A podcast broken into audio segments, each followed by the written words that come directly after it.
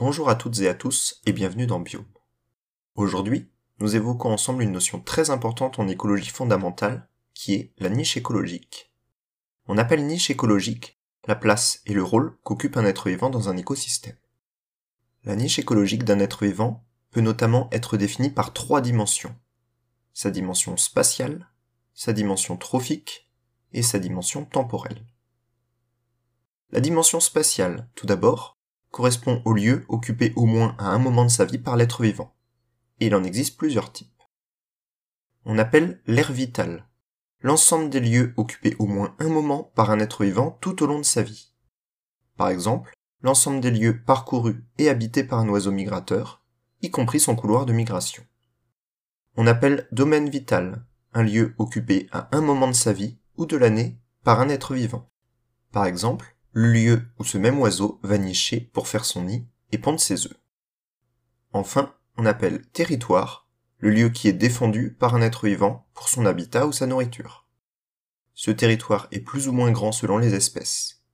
Chez le rouge-gorge, par exemple, le territoire est large et comprend la recherche de nourriture et le lieu de nidification. A l'inverse, un oiseau nichant en colonie comme le goéland ne défendra que les quelques centimètres autour de son nid et ira chasser en dehors de son territoire. La dimension trophique de la niche écologique maintenant est tout ce qui relève de la place de l'être vivant dans le réseau trophique. Donc à la fois son alimentation, mais aussi ses consommateurs ou prédateurs. Pour son alimentation, on peut citer son régime alimentaire, herbivore, carnivore ou omnivore, les êtres vivants qu'il consomme, ou encore la taille des graines qu'un oiseau va manger.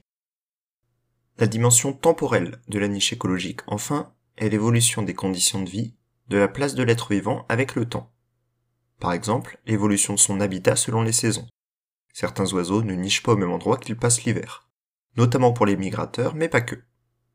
Ensuite, sa nourriture va changer selon son âge déjà. C'est le cas de la perdrix, dont la part d'aliments d'origine animale diminue avec l'âge. La nourriture d'un animal va souvent changer selon les périodes de l'année également. La perdrix est quasiment intégralement herbivore l'hiver et davantage omnivore l'été, selon la disponibilité des ressources principalement. Enfin, toujours dans la dimension temporelle de la niche écologique, on peut évoquer les différences d'activité de l'être vivant selon les saisons, comme l'évolution des phases de développement, de reproduction et de dormance tout au long de l'année. En général, on peut déterminer la niche écologique théorique des êtres vivants d'une même espèce. On l'appelle niche fondamentale.